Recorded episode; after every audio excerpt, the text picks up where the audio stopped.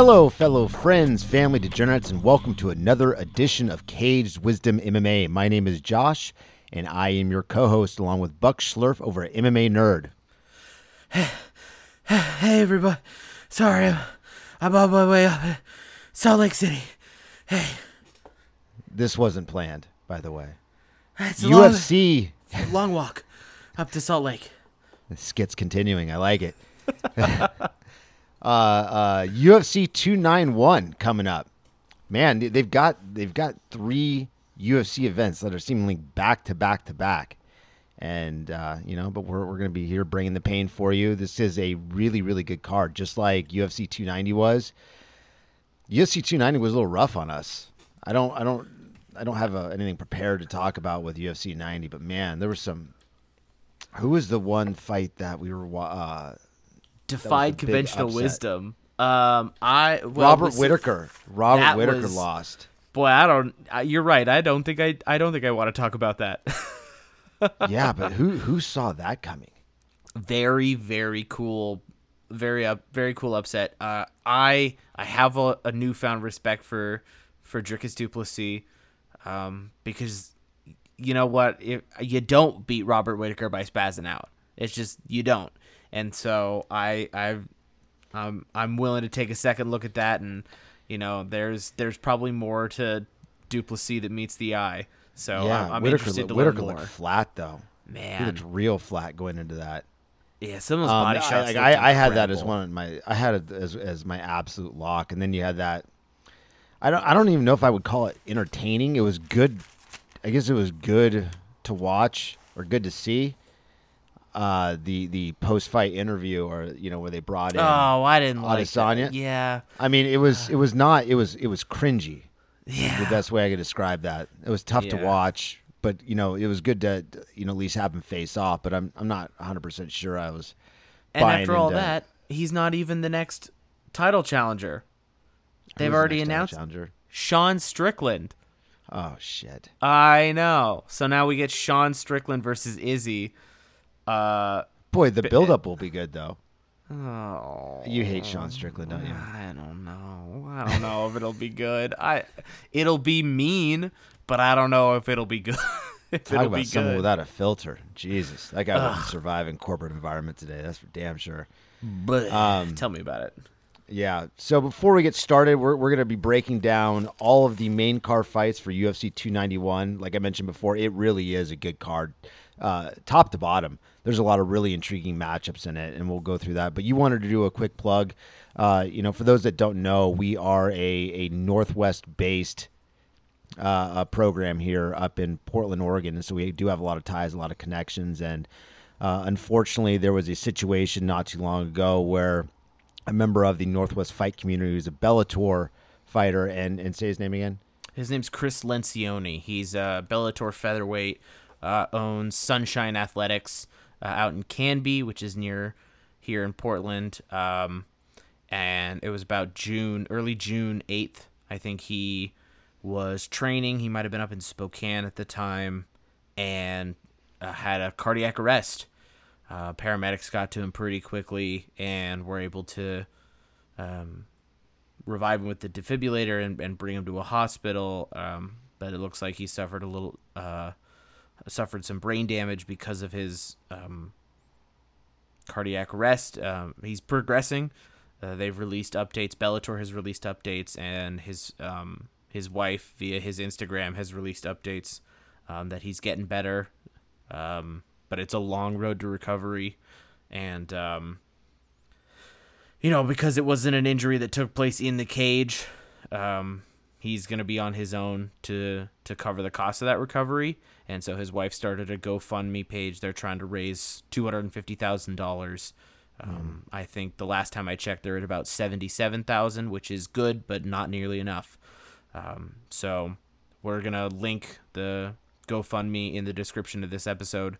Uh, there's also, um, if you are in the Pacific Northwest, uh, August 12th and 13th, American Top Team PDX is going to be hosting a Nogi grappling invita- uh, seminar. Um, local um, Nogi grapplers um, from gyms all around the area are going to come and uh, host a weekend full of uh, instructionals and um, drills and training and seminars, and uh, uh, all the proceeds are going to go support uh, his care and his recovery. So if you are in the area and you can make it August uh, 12th and 13th at American Top Team Portland, and um, if you're not in the area, we'll link to his GoFundMe page and you can help support him there. Yeah, we'll, we'll have a, a a post that, that provides all this information on it too, so you'll be able to to find out where it is if you want to go there, uh, and also donate to the GoFundMe page. Which you know, as as a tight knit community that we all are, it would be good as much as we can to help help uh, support those those in need or those uh, uh you know athletes that have, have taken a fall, going through rough times. So, uh, yeah, definitely, really really sad situation, but. Um, you know, we're gonna do the best we can to try and get the word out there to to help them out as much as we can. All right, we love you, Chris. Yeah, I love you, buddy. All right, so uh, on that note, I guess we'll just turn right right into UFC 291. Fist fights, huh? Uh, yeah, fist fights. We're going. We're going to go through it. So if you haven't heard, well, you're about to find out. So there, we're going to start out the night. We're going to be talking about each one individually, break down what we think is going to happen. Like I said before, we're not a a betting uh, podcast, but I'll give you the odds just so you get an idea about where where things stand. So the first fight of the main card welterweight bout, which is Michael Chiesa, uh, plus 125, taking on one of my favorite fighters on the UFC roster, Kevin Holland, minus 145. Next, we have a lightweight bout with Tony Ferguson. Uh, can't believe he's back. Plus 285. It's taken on by Bobby Green at minus 375. Uh, then we go to the welterweight bout of Stephen Thompson, who is minus 165, is taking on Michael Pereira, uh, Pereira at plus 140. And then a light heavyweight bout for the the I guess the co-main event, which is Jan Blachowicz, who's minus 120, taking on Alex Pereira minus 110, and then finally, what is going to be an absolute bloodbath, and I cannot wait for it. Dustin Poirier minus 145 is taking on my favorite fighter on the roster currently is Justin Justin Gaethje at plus 125.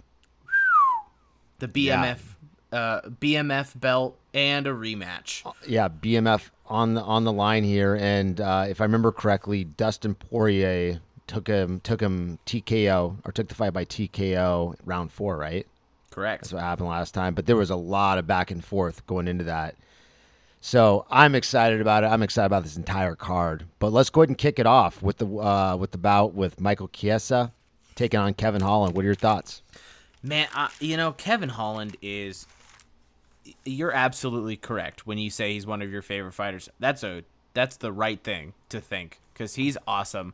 I love the way he moves. I love the way he strikes.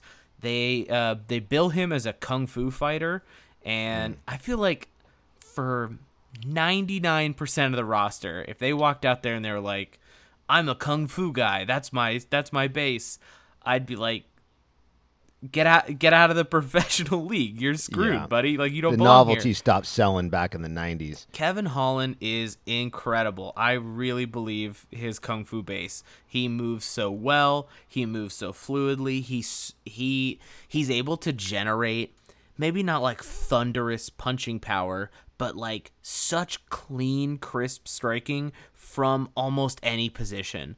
Uh, in his last fight, um, we covered it was against Santiago Ponzinibbio coming off a little bit of a layoff, and he knocked Ponzinibbio out clean with like a leaping left hook um, in a way that I had never seen before. Just the way that he is able to float through the air and stay offensive, and his accuracy in those kinds of exchanges is just awesome. Um, his not his uh, KO against uh, uh, Joaquin Buckley was awesome. That was a couple yeah. of years ago at this point. Just and that guy's on a run. Yeah, and yeah. Um, you know, and the biggest one I think is still his most impressive to date. And and all these are up at, or most of these are up at middleweight too. So now they're down uh, to 170, where I think he really belongs. Um, on the ground underneath Jacare, which is uh, to leap from the ground from a seated position like he was in and land a solid blow on Jacare, that's incredible. That guy's he just, did it. He did it with Jacare in his guard. Yeah, he knocked his, him out with Jacare in his guard. incredible. which I think is the only time it's ever happened in the UFC.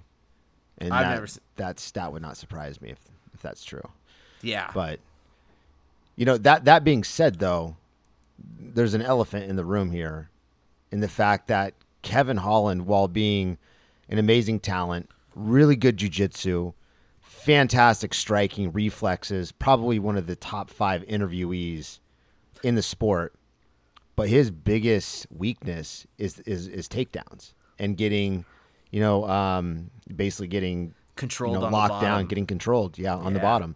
We've seen it with, um, well, Hamza. I don't even really necessarily think that was a good indication of where he is at with his ground game. But who's the uh, the other guy that he uh, lost to? Derek Um, Brunson held him Derek down. Derek Brunson. Yep. Marvin Vettori held him down, and uh, he debuted at middleweight against um, Thiago Santos before he went up to light heavyweight, uh, and Santos pretty much held him down the whole time too. Mm-hmm. Um, you know, so that segues in pretty nicely to Michael Chiesa, uh, who won his season of The Ultimate Fighter, um, is primarily a wrestler, uh, submission grappler.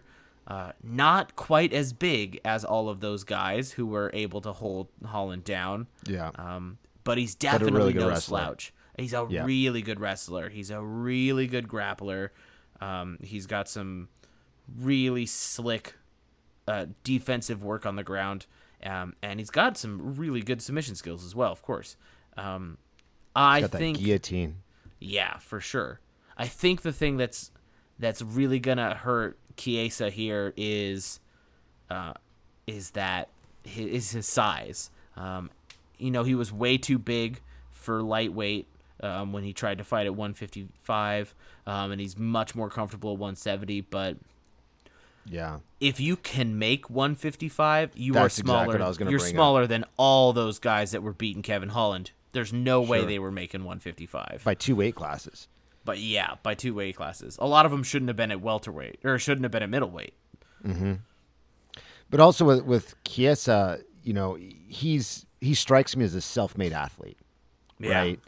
Whereas Kevin Holland is, you know, you can just see it's in his DNA to have that that speed, that explosiveness. And what I like about what Kevin Holland's changed over the last, I'd say, three or four fights is his ability to adapt and stay within a game plan, which is something that he was not doing before.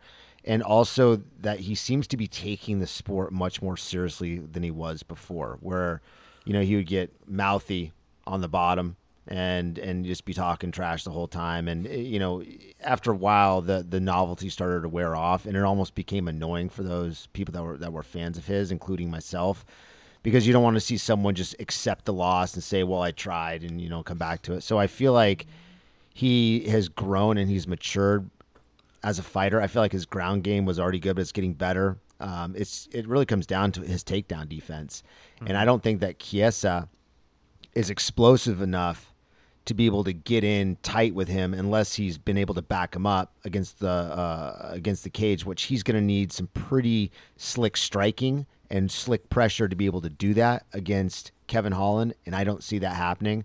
And so I'm taking Kevin Holland for the win in this one. I think Holland's gonna piece him up and he's gonna stay on the outside. He's so long, uh, and he uses that that length really well, and he's so accurate and he's so fluid. Um, Chiesa's striking isn't nothing. That's to be sure. No, Um, no. But his last two losses his last two losses are um, Sean Brady uh, and Vicente Luque and Luque he was actually lighting up at the beginning of that fight I think he, it, it ended up being a loss in the first round after like an amazing turnaround and comeback but you can't have an amazing comeback unless you were really on the ropes um, and Chiesa was really putting the work onto Luque before um, he ended up turning around. I think he caught him um, in a D'Arce choke, which is Luque's um, signature choke. And then Sean Brady was able to control Holland or Holland was able to control Chiesa on the ground um, for the majority of their fight. But um, in that last round, Chiesa took the last round and was able to outstrike uh, Sean Brady and, and really won that round back. Um, so he's not helpless uh, on his feet by any means, um, but I do think grappling is going to be his primary method, and I I Yeah. just don't know if he's going to be able to get that off um, consistently enough to control like large sections of these of these rounds. I'm curious as the size difference between them height wise, because I know Kevin does a really good job of keeping people at bay or making a miss. You know, he's got really good footwork. He's got a really good jab, and he does hit really, really hard, even for the welterweight weight class. Yeah, because he was starching people. He sure was. I got here. Yeah. Um, Holland is two inches taller and has a five and a half inch reach advantage. Okay. I mean, I, I don't want to do MMA math because I don't think that's a really good way to, to judge it. But, you know, when I look at it, I, I, I don't think it's a clear cut. This is going to be a, a, a one way fight. But I think as time goes on, I think that Kevin's going to, you know, keep getting more and more shots and just like he did uh, in his last fight, where it was not an instant win, but over the course of first, second round, he started landing more and more, and then and and and you know took the W. So that's the way I see it going. I agree. All right. So both in agreement with Kevin Holland. So next is Tony Ferguson, back from the dead, taking on Bobby Green. It's an interesting fight, isn't it? It's Yeah. interesting that it's it's a weird matchup. Uh, I you know I think it's opinion, appropriate. I think it's appropriate. It Tell me why you Tony think it's weird. Ferguson. Well, Tony Ferguson was was literally fighting the elite, the best of the best, right? And Yeah. you know, he he started going that slide after fighting Gaethje. Uh, but then he had you know Diaz, but he was he was scheduled to fight. Who was it again? Was it Hamza? Who was supposed to fight? Yeah, he was supposed. He Uh, was supposed to fight. he was supposed to fight. Um, no, I think he was supposed to fight Kevin Holland, and Nate Oh, Diaz was it Kevin supposed, Holland? Nate was supposed to fight. Yeah, that's that that's right. That's right. Uh, no. I think he was gonna fight Li Jing Liang instead. I think yeah, he was gonna fight Li Jing Liang at welterweight, and Kevin was gonna fight, um, Daniel Rodriguez, and Nate was gonna fight Khamzat. Boy, I'm like those 80% sure. situations. I'm like those 80% sure. situations- Yeah, that's fine. I'll, we'll go with it. Where the uh, the last second changeup really made it a much much better card. It doesn't happen very often. I have a I have a suspicion that Hamza did that on purpose. Uh, you know, I don't know why, but like he gave zero explanation. All of a sudden, he's a bad guy. He's like, I made, I missed weight by seven pounds. Whatever. Fuck you. You want me to make weight? Blah blah blah blah blah. You know, and, and then he just and they didn't have any explanation. The doctor just stopped it. They didn't say why, and then they ended up having a much, much, much better card. And Yeah, much better I- card. you know what? I think Khamzat did it on purpose. He's actually a, a, a the people's champ. Going going full conspiracy theory on it. I believe Uh, but be any, so. anyway, with uh, you know with Bobby Green, it just seems like it's uh, you know Bobby Green's a gatekeeper, you know mid to upper tier fighter, and it you know to have this is it, what could be his final fight. Uh, you know, I, I don't know if he's signed any contracts recently, but it just seems like it seems like a step back. But based on what I saw against him versus Nate Diaz, um, he's just not the same person that he was three yeah. or four years ago. I think that's good. Then you know, like you need. it's just weird got- to see, right? You know, he's always been either the main event, co-main event, Mm-hmm. and then he fought Diaz as you know, was that the main event? The It- last fight, It was, It the main was. event, so it, it's just it's just different. but that was the best fight that Tony's had in that in his last five. You know, I think like if you're always fighting the best, if you've slipped a little bit and you're always fighting the best, you're just gonna get beat down Yeah. over and over and over. You it's need a little bit of a it's an reset. interesting matchup. It's an interesting matchup.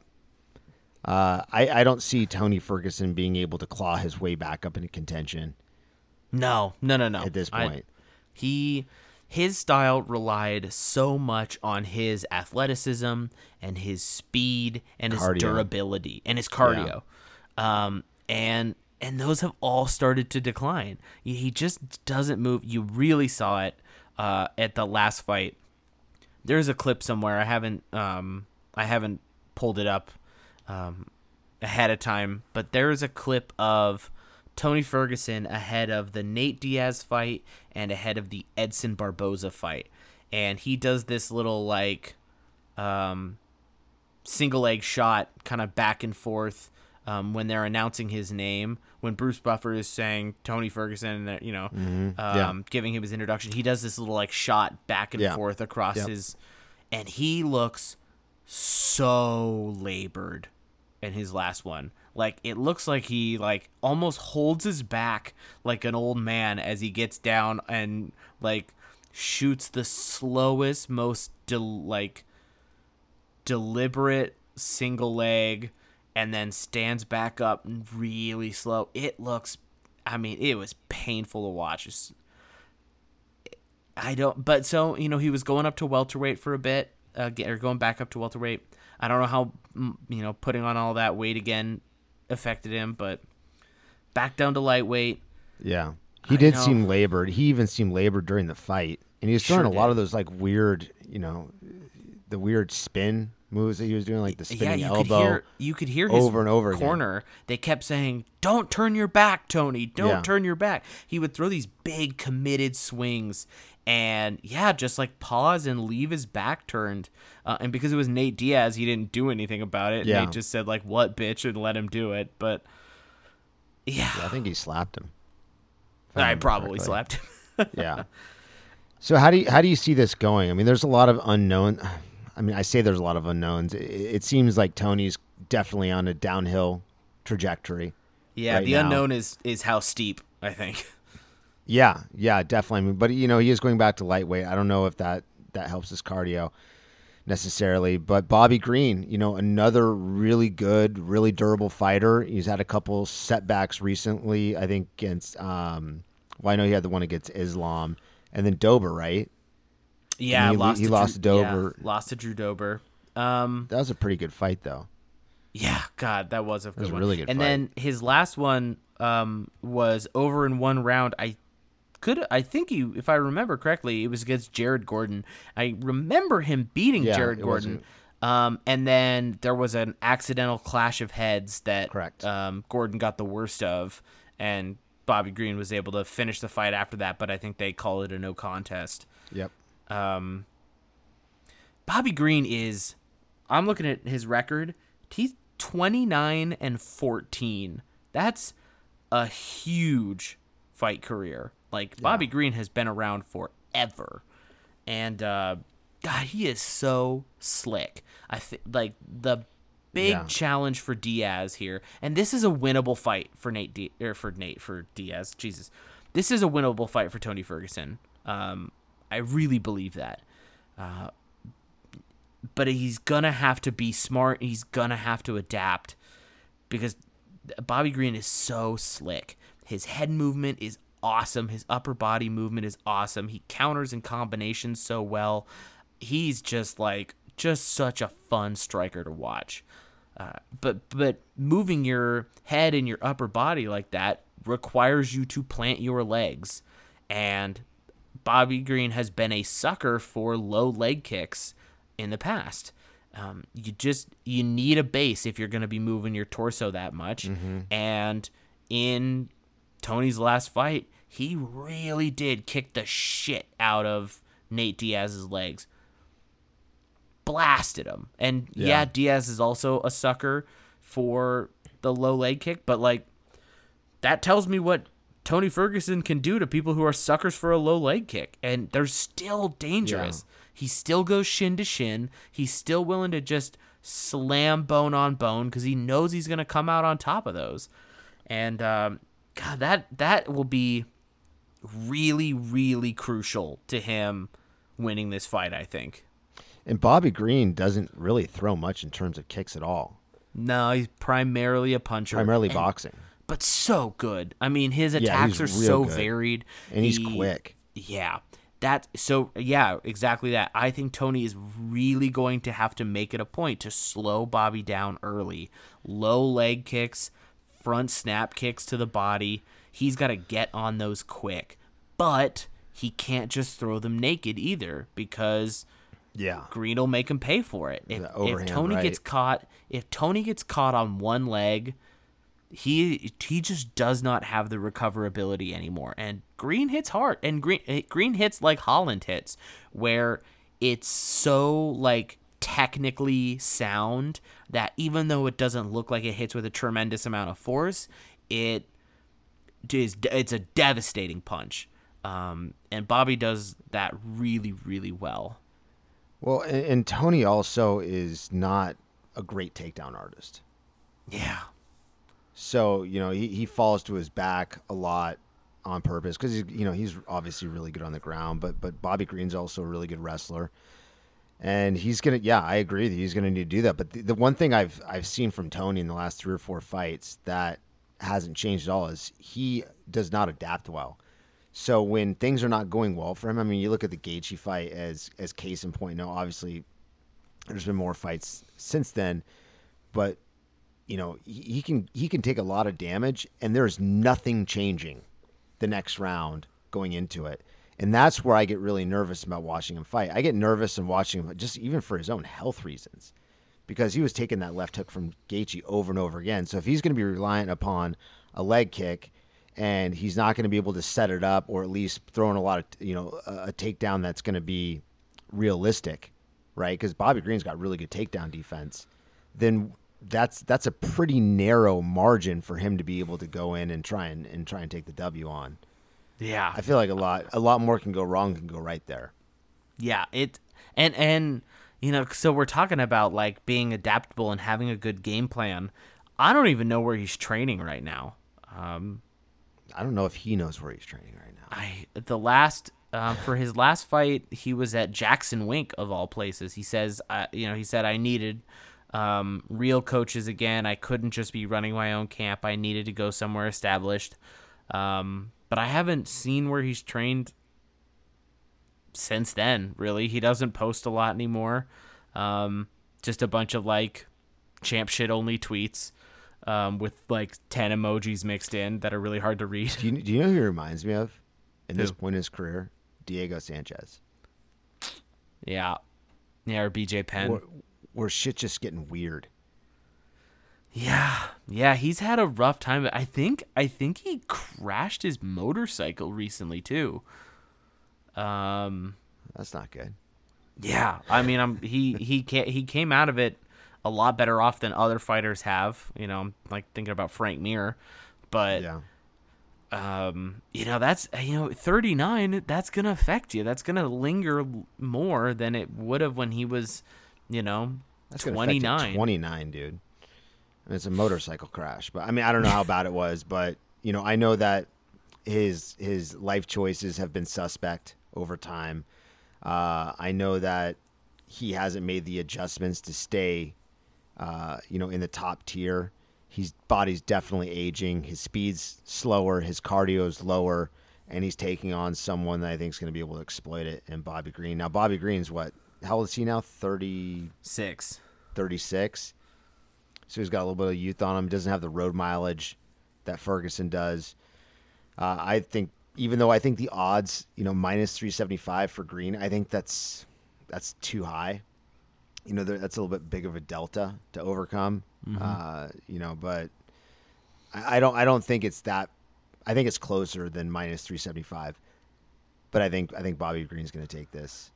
Um, I think he is too. I I would love to see Ferguson be able to put on a, a, a like a classic Tony game plan. I'd love to see him work the body with those stabbing front kicks and and work the legs with you know like those chopping shin on shin uh low leg kicks and and his uppercuts are still really good like he's still got like like a decent connection like he still has pop Sure. when he hits um it just like a lot of his punches are in like arcs now um and he's gonna have to be really clever if he wants to get any of those in on bobby green i just i don't know if he's up for it Yeah, I agree with you. I, th- I think it's going to go the distance because I think they're both tougher and shit.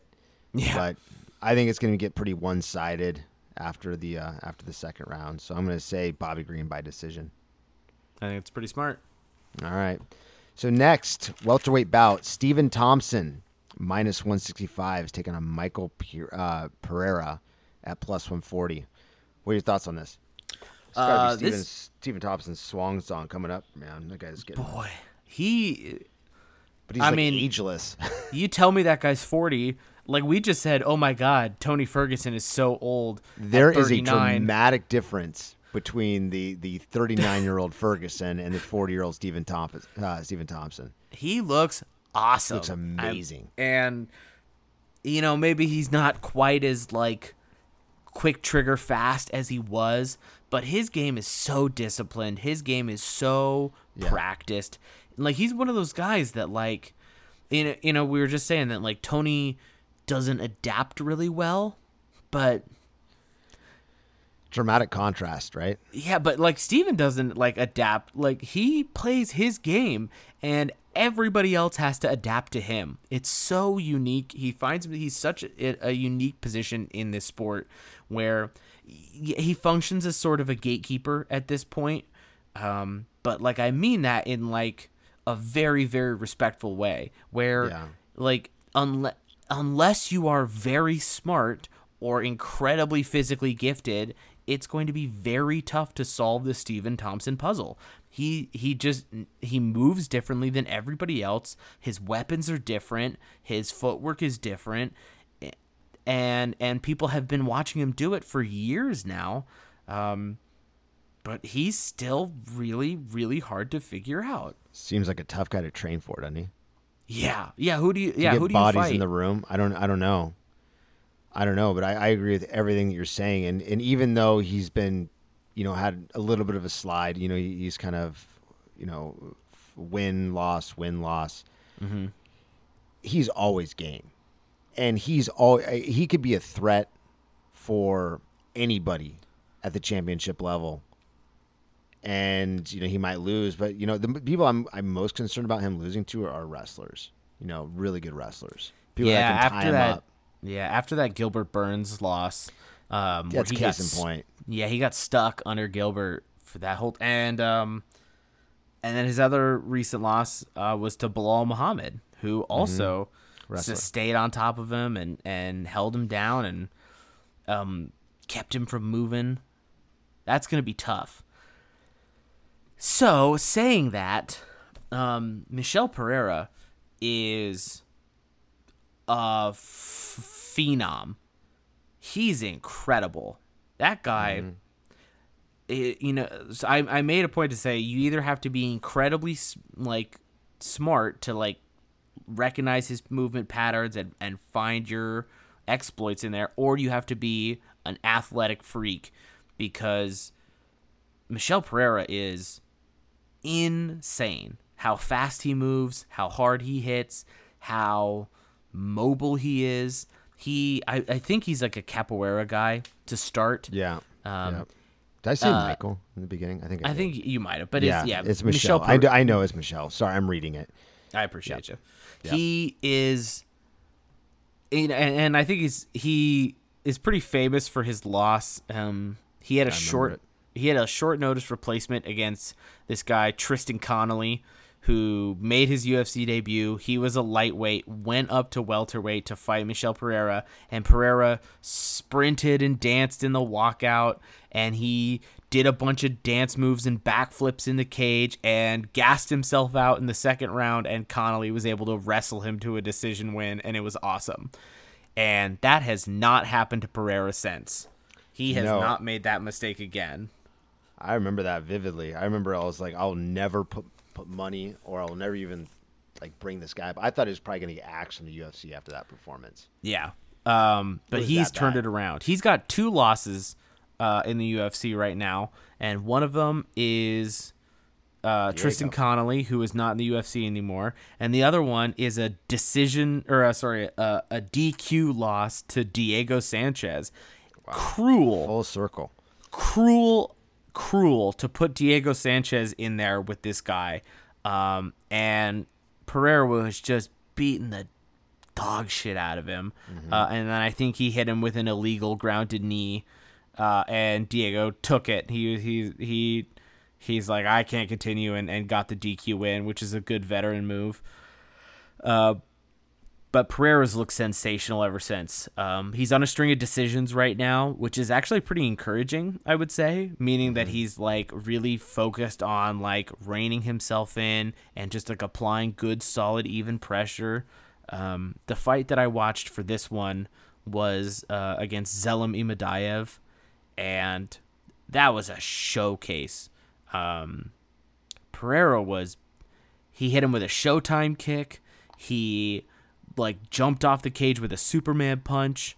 He like was kissing his palms and just slapping him. Like in the like the third round, Pereira didn't throw a punch. He just like open hand slapped his opponent like a dozen times throughout mm-hmm. that round. I mean, he really he really is like some incredible athletic offense. Um, but at the same time, and this is really unique, he's very, very defensively sound. He's got great head movement.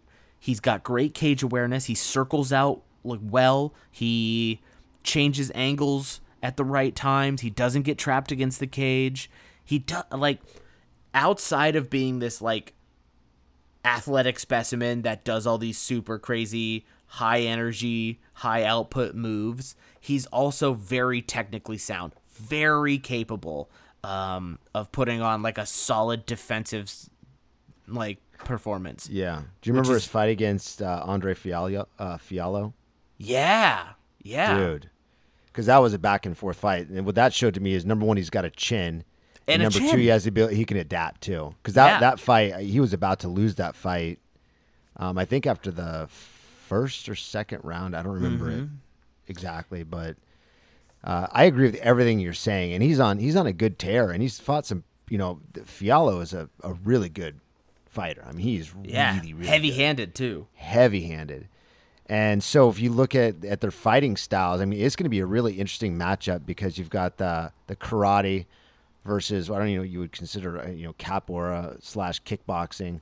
Um, you know, he seems to do pretty decent on the ground too, but yeah. I haven't seen him get taken down all that often. Um, I don't, know, I don't know that you will hear either. no, I definitely know that you won't hear. So it's you know basically that's what it comes down to is two, you know, ridiculously um, athletic strikers in their own right. You know, eh, and maybe maybe Pereira has a little bit on the athleticism side, but I think the skill set side probably lends towards uh, Thompson. I don't know, man. This is going to be a really, really good fight. You know what I'd really like to see? Fight. I'd like to see um, the same gentleman's agreement that uh, Wonder Boy and Kevin Holland had. Uh, right. Where Holland took him down, I think once, maybe twice, and both times like just let him back up and kind of like acknowledged that like, nah, this will just be a striking match because we both know how cool it is. And Holland lost that, but I don't think he regrets it, uh, and I'm sure glad he he fought like that too. Yeah, and I also, wonder if Pereira will do the same. So, how long has has Thompson been uh, back at welterweight? Thompson never left. Welterweight? I thought he did. I thought he. I thought he did a couple fights. Uh, because I'm, I'm no. looking at I'm looking at, at the UFC right now and it's saying that uh, he's 185. He's got Pereira at 170. Is he really? Enough. I've yeah. never. I don't think I've ever seen. I know he fought like Robert Whitaker back when Whitaker was a welterweight. Maybe um, that's from getting mixed up. Yeah, but I don't think he's ever been up at 185. Uh, he's appropriately sized. I think he. Yeah, he's a 170 guy. I I know it's getting tougher for him to make the cut now that he's 40. Um, but I don't think moving up is going to be the solution for him. Uh, I think once he can't make the weight anymore, that's going to be a good time for him to call it. Um, yeah, I think I think he fights because he enjoys it. God, he he sure does, and and I enjoy watching him fight. He's just too. a he's a great representative of the sport. He's a blast. Um, you know, I am a little nervous for him in this one. I know he's got his own defensive tactics. I know he's he he's sound in yeah. his own right, and I know he can crack, and I know he's got all this, but um, Pereira is just like a supersized Anthony Pettis at this point. Like he's enormous, uh, he I'm shocked he makes welterweight, frankly, and he's got almost no fat on him, and he flies through the air, and uh, and his his strikes are so. It's not that he moves like in an odd way. Like we were talking about Du Plessis um, last uh, last episode. He doesn't like move with like a janky kind of striking style, but because he has such a wide range of very athletic moves, it's really hard to predict where his next strike is coming from and what kind of strike it's going to be. Um, he doesn't have any tell or wind up in his like leaping flying knees or anything like that. And and that's what caught Wonder Boy against um, Anthony Pettis. And Showtime knocked him out cold. Got him with like a Superman punch over a a low leg kick, like a like a low line side kick. And uh and I could totally see Pereira getting well, Wonder Boy with something pretty similar. Well, I mean, with with Thompson, you know, what he needs the most to to to implement his skill set is distance. Mm-hmm. So he's really relying upon keeping people at bay, whether it would be you know with a teep kick or leg kicks or just like with his footwork. And I think Pereira has the ability to cover the distance really, really quickly with his athleticism. And and when he brings, when he does cover the distance, is dangerous enough to be able to knock people out. So it's going to be interesting to see how this plays out. Um, you know, Stephen Thompson's minus 165, Pereira's plus 140. I feel like I, I think Pereira. I'm going to yeah, me Pereira too. I think that too. Yeah, that's interesting because I, you know, I actually started this out with with thinking I was going to go with Thompson about a week ago, and I started watching some film, and I was like, you know, I, I sometimes I feel like I, for, I I I relate back so much to when I saw Pereira take on that short notice fight and how sh- you know what a ridiculous display that was, Yeah. and I, I think I need to give him his due respect now, and I, I, I think he takes this one mostly because Stephen Thompson's forty, Ugh, being being the primary reason. it comes for us all, huh? It does. It really does.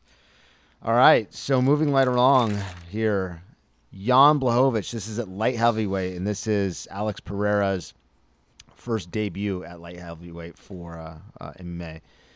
But uh, Jan Blachowicz is minus 120, and Alex Pereira minus 110. Man, this is close, and I think that's those are good odds. I am really excited for this. I'm nervous Yeah. too, because I like both these guys, and uh, I don't want either of them to lose in the way that the other fighter wins. If you know what I mean. I do know what you mean. I, I'm 'Cause- su- I'm surprised that that Blachowicz is not coming in the favorite though. yeah. Um. That's People- surprising to me. You know, I wonder if that's like a holdover from his last fight, but that really shouldn't be because like he was piecing Ankalaev up. That was um, that was when um, Jiri Prochazka blew his shoulder and vacated the belt, and Blachowicz and Ankalaev were gonna fight for interim gold, and they just upped it to the the real thing, and Blachowicz looked good those first three rounds. He, I mean, he nearly had it in the third. I don't know what uh, was like the thing that stopped it, but he was doing those like direct shin to shin low leg kicks, and those looked nasty. He was following Ankalaev around and just chopping him down, and he got both legs, worked them both, and had him right where he wanted him, um, but just wasn't able to put his foot on the gas and, and get the finish in the third round, and, and then ended up getting held down for the next two. But you know, obviously, uh, neither of us really suspect that Pereira is going to be the one to hold him down. Um, No. I'd be, you know, I think And, all and of I also remember what yeah, Blachowicz did to Adesanya. yeah, You know, these are just bigger guys. I mean, they can absorb more. I, I would be curious as to what Blachowicz walks around at, but he, he's a big dude. He seems like a big guy for even 205. yeah. he- And I he I know everyone talks about I know everyone talks about Pereira being this really big guy, but you know, if you just look at him on, you know, I'm looking right now on the UFC website, just the just the thickness is pretty significant between these two. Yeah, uh, Blachowicz has got this really weird like top heavy build where like his sh- chest and shoulders are like disproportionately wide. Um but what that means is he has some like thudding serious power. Um and and he can get that power going really quick with like short hooks. Um short like shovel hooks and and you know um what he what what did he get um Dom Reyes with uh like a downward punching side on kind of jab Yeah. uh and just totally rocked his shit like uh, Polish power is a real thing man and Blachowicz has got it Yeah. but- and he's also but- savvy. yeah yeah uh, yeah that's great that's adjustments. That's correct. That's so yeah. Beyond just being big, beyond just being like a heavy hitter, in that fight with Adesanya, he's weird. He's like he str- he block he parries um in a weird way and sets his strikes up in a weird way and he does that blitz which I think is going to which I think could get him in trouble in this one. Um, but he's got a lot of weird attacks and punching from weird angles. Um, he was really frustrating Adesanya on the feet, even before it became like a like a a, a match where he was like primarily imposing his size advantage. Even when they were just trading from the outside, he was really holding his own and frustrating Adesanya in a way that I don't think um, he or anybody else was expecting from that fight. Yeah, I, I agree with you. I, I think he's got a lot more avenues. You know, everyone talks about, you know, not really seeing Alex Pereira on the ground all that much. And we talked about, you know, Izzy's amazing uh, takedown defense. But, you know, as he got tired, he blew through Adesanya. Now, I believe that was, was that a five round fight? I think it- Sure was that was. This is for a the light heavyweight belt. Yeah. yeah. So that's going to change things, but that means that Alex, I mean, Alex has got one way to win, in my opinion. It's going to be to knock him out, mm-hmm. or at least at least piece him up. But I mean, Blachowicz is, you know, who's the guy? Um, God, what was his name? That moved up and and actually lost to Jan Blachowicz. He, he just fought Mike um, in bare knuckles. What's God? What's his name? Oh, Luke Rockhold. Luke Rockhold. Yeah, th- this is something I was talking about with my buddies when I was trying to break down, you know, him moving up. They're like, "Oh, he's so good. He's gonna be a piece him up." I was like, "Dude, if you don't have success at the lower weight class, moving up doesn't solve a whole lot of problems typically." Mm-hmm. And he's going up against a grizzled veteran that has championship level experience, that's fought the best of the best, and is you know he's getting older, but he's been holding his own against everybody so far that he's fought. Like everyone that he goes against, he puts through an absolute battle. Like Glover Teixeira, uh, Ankalaev, all those guys. Um, so I, I, I don't know. I, I I'm surprised that the odds are this close. I think that they should be giving Jan Blachowicz the benefit of the doubt. something about something about him uh he just he does seem to be like the perennial underdog in Strangely, in almost every fight. Mm-hmm. And it's like people like we don't learn um we don't learn the tale of the fist of the hanged man Yeah, yeah. but you know i you know i i think that yeah, so I, I mentioned it before the thing that i'm really worried about is those blitzing strikes that jan does which are good and it's good that he forces his opponent backwards and i would be content at at like moving his opponent backwards eh, into the cage if his opponent wasn't the guy who has his most powerful punch when he's moving backwards. That's like the the one thing that gives me concern. And yeah, um, Alex has a lot of other weapons besides just his left hook. Um, but he's a lot, yeah, he does, and and he's got a really good chop and low leg kick, and a lot of those things are in service of setting up his left hook, which is, you know, that money punch. But but even to be able, like, he slides back and lands that left hook as a counter so well. He's so practiced that um, I'm just a little bit nervous when I think about Jan blitzing forward and throwing two or three punches without returning to his guard. That just makes me a little nervous. Um, But don't you don't you think if if Jan shows some takedowns early on, he's yeah, gonna free a lot of that up I think you're right. I think that's a really good point. because he does have the ability to take him down. I mean, I've and he's got really really good timing on his takedowns too. He does. And you know he's gonna come in. I bet you he comes in at two twenty, something like that. I is they- big. Yeah, Yeah, he's, he's big, and he's and I and I know that that Pereira has been training with with Glover Teixeira. Um, but just because you train with somebody who was able to out grapple Blachowicz, I, doesn't mean that you can out grapple Blachowicz or, or Sure. get out with, you know, and even if he does get out, if it costs him a ton of energy, I think Jan's okay making that. Well, that, that's that's that what trade. I'm concerned about. You know, like I think Izzy was really the perfect matchup for him to showcase his skill set. Mm-hmm. But the now him going up in uh, a pretty dramatic weight cut, 20 pounds, yeah. and fighting a guy that has shown that he can take down Izzy, and yeah, I. I I think that Blachowicz is going to take this fight. I don't think it's going to be easy. I think he's going to eat some shots. I think there's going to be some scary moments.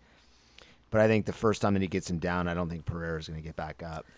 Uh, you know, in between, like he'll, it'll keep going round and round. Like I don't think he's going to finish him on the ground, but I think he's going to wear him out, and I think he's going to slowly start to succumb to that pressure, and and not just not have the pop round. You know what? Round I two, think early he, round he- He, might finish him on the ground. Uh, somebody was mentioning. I was reading it. I must have seen it on Instagram. I think um, the MMA on Point uh, guys brought this up. Is that uh, Pereira's three months out from a devastating knockout. He was absolutely out cold, and that was not that long ago. So I don't know how long he's been like back to full contact training. I don't know how long he was like medically Yeah, usually they have for a usually have a six month suspension after a six months like at least. So, I yes, it's good that he's up to light heavyweight. I think yeah, people hit harder at light heavyweight, but I think you've got a lot more water in your brain if you're not making that cut. Mm-hmm. So I, I know that's going to be good for him, but but man, three months after getting totally starched like that is not a lot of time. Um, Yeah, and Blachowicz hasn't fought since December, right? Yeah. Uh, and and it was and he didn't get knocked out, and he didn't even. I mean, yeah. he- I mean, he got normal fight wear and tear. He got roughed up, but the the rounds that Blachowicz lost against Ankalaev were due to control time, not like taking excessive head trauma. So That's a good point. yeah. so what do you, what do you, who do you think's going to win? I think Blachowicz. I think too. I, think I would be a little bit. I, I it would change my mind a little bit if this was another three months from now, or you know another five months from now. But I think Y- Jan's history of of top control. I think he's. Uh, I want to say Blachowicz is four and zero against people making their move up from middleweight. Yeah. I don't know if that's super relevant, but like he, I think he's got the tools. Um, I know it's not going to be easy, but I, I think he's got the tools, and I think he could put him away. don't, don't you think that, that they have done Pereira a little disservice here by throwing him against Blachowicz on his first fight? At I think it's a, I think it's a great fight, though. it's a great I- fight, but don't you think like he would have been better served to fight a striker and to you know to kind of work out a little bit of a game plan than just throwing him against this guy? I mean, he's he's going against a top level. Yeah, I because mean, him and him and uh, the Ankalaev fight was supposed to be dictate the next contender, but it was such a I think know, it was supposed to be a title fight, and and then it just ended up being a draw. that's that's, that's right. It was the interim fight. Yeah, and then uh, and then Jamahal Hill got it, and now he's out too. So there's Yeah. no light heavyweight champ right now. Wow. So Pereira could feed if he if Pereira wins this one, he could be light next heavyweight with like five total fights in the promotion. He could be Let's let's a not let champ that happen two on principle. That makes the UFC look bad. It makes MMA look bad. I, I want Blachowicz to win too. I think you know I remember I was watching, and we don't need to go down too far into this because I want to get to the next fight. But you know, he looked rather pedestrian in his first UFC fight. You know, he got taken down a lot. I forget he was he was he was fighting a pretty much a no name at that point. Mm-hmm. Um, but he won, and I've wanted to see him go against someone that can take his ass down ever since. And I think we finally got the guy that can do it. I do. All right. So both taking Alex, all right, excuse me, both taking uh, Jan Blachowicz. I tried All to right. trick me there. Yeah, I'm sorry, it's getting late, buddy.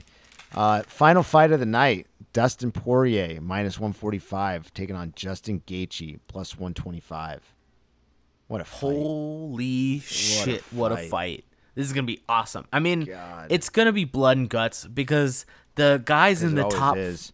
the guys in the top five of lightweight, I have ne- like there hasn't been a boring fight between any of them in the last five years.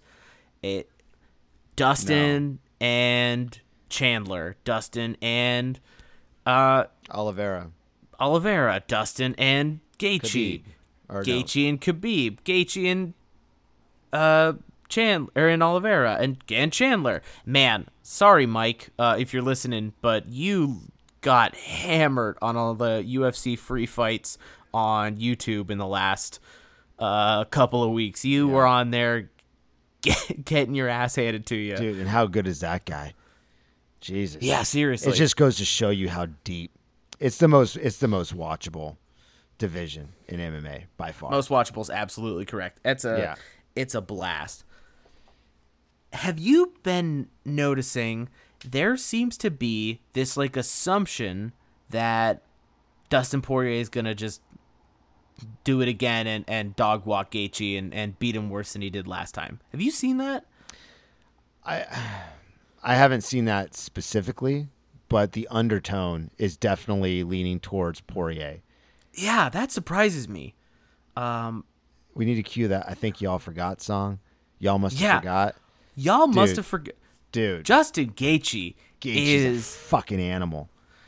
And he's and he's only gotten better. Like Yes. the the Gaethje that fought Dustin Poirier is is not the same Gaethje that has been fighting ever since. He has really changed. I mean, he is more measured. He's more controlled. His footwork is better. Like the the those two losses back to back for Justin Gaethje against um, Eddie Alvarez and then Poirier, like that was what he needed. How long ago was that? 2018. That's five years ago. It's a long time. Yeah, that was the year he debuted. I think it was 17 or 18 was when he debuted, and then he had that barn burner. Go figure with Michael Chan- uh, Michael Johnson, and then Well, that was his first fight. yeah, and then Eddie Alvarez, Dustin Poirier lost Yeah, both of those by lot. TKO. There's a lot that's happened since then. I mean, Poirier Yeah. looks good too, though. Hey, Poirier does look good. He he does look good. Um, and and you know obviously he's tough. Obviously he hits hard as shit. Um, you know obviously he's got submission skills. I mean he showed all three of those things against Michael Chandler in their last fight. Um, you know, but I, you know, I Chandler caught him early on uh, and was really loading onto him, and you know, did a smart. He made a very smart veteran move where once Poirier started to shell up against the fence early on, Chandler switched, went to a double leg, dumped him onto the ground, and started, you know, applying more damage. And those were, that was a smart move. I just think if Gaethje finds himself in that same position, he's going to stay standing but vary his attacks a little bit more. Mm-hmm. He his leg kicks are incredible. Unbelievable. Unbelievable. Do you remember that that Fiziev fight? Yeah, Dude. man. And Fiziev is an animal. He's an Everyone was saying animal. that that Fiziev was one of the the greatest strikers to ever come into the UFC. Yeah, he yeah, Gaethje was written off. More Yeah, or less in that fight. he was the underdog, Yep. and God, I mean, and and, and he really put and just like we've been saying this whole episode is adaptability. His coach is brilliant. Trevor Wittman is one of my favorite mm-hmm. coaches. He's one of the best in the game, and Yep. Justin Gaethje listens to him. He implements the techniques that Whitman calls for. He's responsive when there's changes in the game plan. He is like he he sticks to that plan also. I mean, he puts pressure on really well. Obviously, he's always done that. He's got just hellacious power. Uh, you know, he he has unique footwork in that he gets um, his feet are even a lot more often than I a lot of other fighters are. His his back foot will um, slide up until they're even, and that lets him like really shift his weight through for those big left hooks. His Yeah. overhand right to left hook is like his money combination, and the the overhand right he really leans forward into it and swings overhand. He's got that and- wrestler power. Yeah, and and that that big swing, that big committed swing, brings his back leg, um, even if not just like right a little bit behind his lead leg, and then once his once his hips are squared up, he has like a lot of torque to go side on, and and land that left hook, which rocked Tony uh, Ferguson in their fight back in 2020, just over and over and over again. Such a hellacious combo. Yeah, and I, I remember the conversation he was having with Trevor Wittman in the corner, and that wasn't always the case. Gaethje used to be, you know, he, he would he would basically abandon the game plan, get into a brawl Wild every man. time. Yeah, wild man, and then you know he had a, a loss. I forget who it was. Um, who was it he lost to? Alvarez Poirier. Yeah, yeah, yeah. It was Poirier, and then you know he basically said it was in the fourth round. He's like, you know, don't let your guard down. He's like, he's like, no, I've done it once before. It won't happen again. He was doing this like in the middle of the fight, which is Yeah. something that you don't see very often. Uh, you know, from these fighters, especially ones that have kind of like been ground into that, you know, the brawler style that he gets into. You know, like the one he had with Chandler. you know, even though he, he sometimes may abandon it a little bit, but I think the Gaethje. I don't. I don't know how this one's going to go. I, I mean, I'm it's really gonna be a war. it's going to be an absolute war. But what I saw with Gaethje versus Fiziev, um, it was. It just shows me how much he's still got left in the tank. And you know, he, he was talking about retiring, which makes me a little bit nervous. When he said at you know the post fight interviews, he doesn't have very much longer in the sport. So maybe he's going to make a title run. If he loses this fight, he might he might be leaving his gloves in the ring. I don't know, but yeah, it's going to be interesting. You know, there is something that I think is pretty important, um, and I alluded to it in my hilarious sketch at the very beginning of this episode. is this these fights are taking place in Salt Lake I see City, where you're going with this. and um, the last time we had fights in Salt Lake City was uh, 287, I want to say. It was Kamaru Usman versus Leon Edwards 2, where Edwards won the belt. And we also had Paulo Costa and Luke Rockhold, and everybody was gassing out in that card. It's not insignificant how high up Salt Lake City is. It's like 4,000 something feet uh, in the air. And that is, uh, I I have it right here. Uh, 45? That can't be true. It's 4,500. 4,500 feet in the air. And that's up there. And Poirier trains at Coconut Creek uh, at American Top Team in Florida. And that's at sea level. And I and I made sure to look. He didn't come up up to Salt Lake until like five days ago or something like that. So he's hasn't been here Wow. for at, at this point. he still really hasn't been good there a week. journalism. Yeah, there you go. And, and and that's important. And Justin Gaethje trains at Go Figure Elevation Fight Team. That's a thousand feet higher than Salt Lake City is. So Gaethje's actually coming down in elevation to fight at Salt Lake, and he's already a cardio machine. And and one of the only guys that didn't slow down. Um, the last time the UFC was in Salt Lake City was Kamaru Usman uh, who who trains with Gaethje. So you know, if this fight does go later, Gaethje puts such a pace on, and it's a pace that I really think he's going to be able to maintain. And and and Dustin Poirier is not going to quit because he's tired, but things are going to happen just a little bit slower when he's tired and and his recovery is going to be a little bit worse. He's I just don't think he's going to be able to like n- survive flurries and and like get his head underneath him, you know, get his, you know, get himself together Yeah. as well as if he was fighting in Vegas. That's interesting point that you're bringing up. Yeah, I I, and, and I I'm, don't know how big that I, a, I didn't think about that. No, I, I think it's a really big factor because this is already a razor razor thin fight. yeah. And if we look at you know what who's got the advantage where, I don't think any of them have any significant advantage whether it's on the ground or whether it's on the feet. Maybe I mean Dustin hits like a truck, Gaethje hits like a truck. Um, you know maybe Poirier has a little bit better combinations than Gaethje does. Maybe. maybe uh, you know he punches in flurries a lot but Yeah. I, uh, but they are a, a lot of them are just like left and right hooks back and forth like his combinations are good too but like i think any extended punching sequence is mostly like lefts and rights back and forth Mm-hmm. mostly hooks um He's got a good Yeah. jab too, though. He does, but you know, but so does Gaethje, just like we were saying. And then you know, the new wrinkle to Gaethje's game. Um, it this is the first time I've seen him do it against Fiziev. He was willing to shoot a takedown at the end of the round to secure it. Um, you know, he didn't do a ton of ground control, but like five seconds left or ten seconds left in in round two, I want to say Justin shot for a takedown and held Fiziev down. Um, and I think he did it again in round three too, and that's like a new, a new wrinkle to his game. You know, and I think if he shows starts to show that, isn't it? yeah, yeah, because he is a good wrestler. He was a wrestler to Really start. wrestler.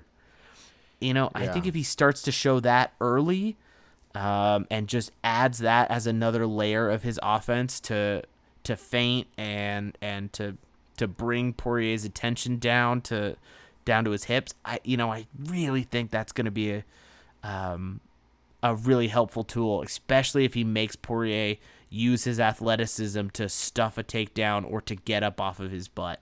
Mm-hmm.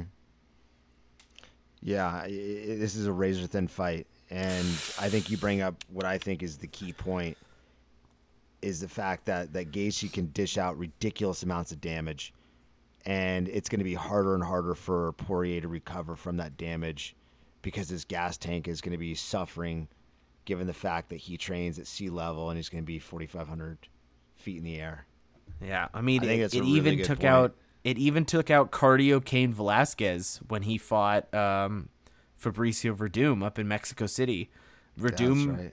Werdum went to Mexico City like a month in advance, and Cain went up in like two weeks and gassed out, and that was the beginning of the end for him. Hmm. Yeah, no, I you, you swayed me a little bit. I mean, I my heart said Gaethje, my mind said Poirier, but I think you're bringing up something that I, I'm not Yeah. gonna be able to overlook right now, which is you, you've swayed me. So I'm I'm gonna take Gaethje in this. All right, I think so too. Is that what you're going with? So Yeah. how many how many underdogs we have? We have one Gaethje's an underdog, and I think Pereira. Pereira So two two out of five. is um Blachowicz an underdog. Uh, No. no, he's minus plus- 120. 120 and 115 or something like that. Yeah, minus 120, minus 110. So they're basically Okay. even. Yeah, all right. even. I like that. I like that one. I think everyone's a little bit too, a little bit too big on Pereira because they haven't seen him against anyone as big as Blachowicz is. This will be a great card. I'm you know really what? excited. I've been I've been wrong so many times before. Recently, I feel like, know, shit. I was I this last card two 290. I was, out watching it. So cons- I was so dialed. I was like, I've got it. It's- it's a lot. I was so sure. I was so sure. And then like as the night went on, incredible fights. Everyone's having a great time, and all I could think of was, "Oh man, I really fucked this one." yeah. there was a, there was a time where I was like, I might go like one in four. Yeah, seriously.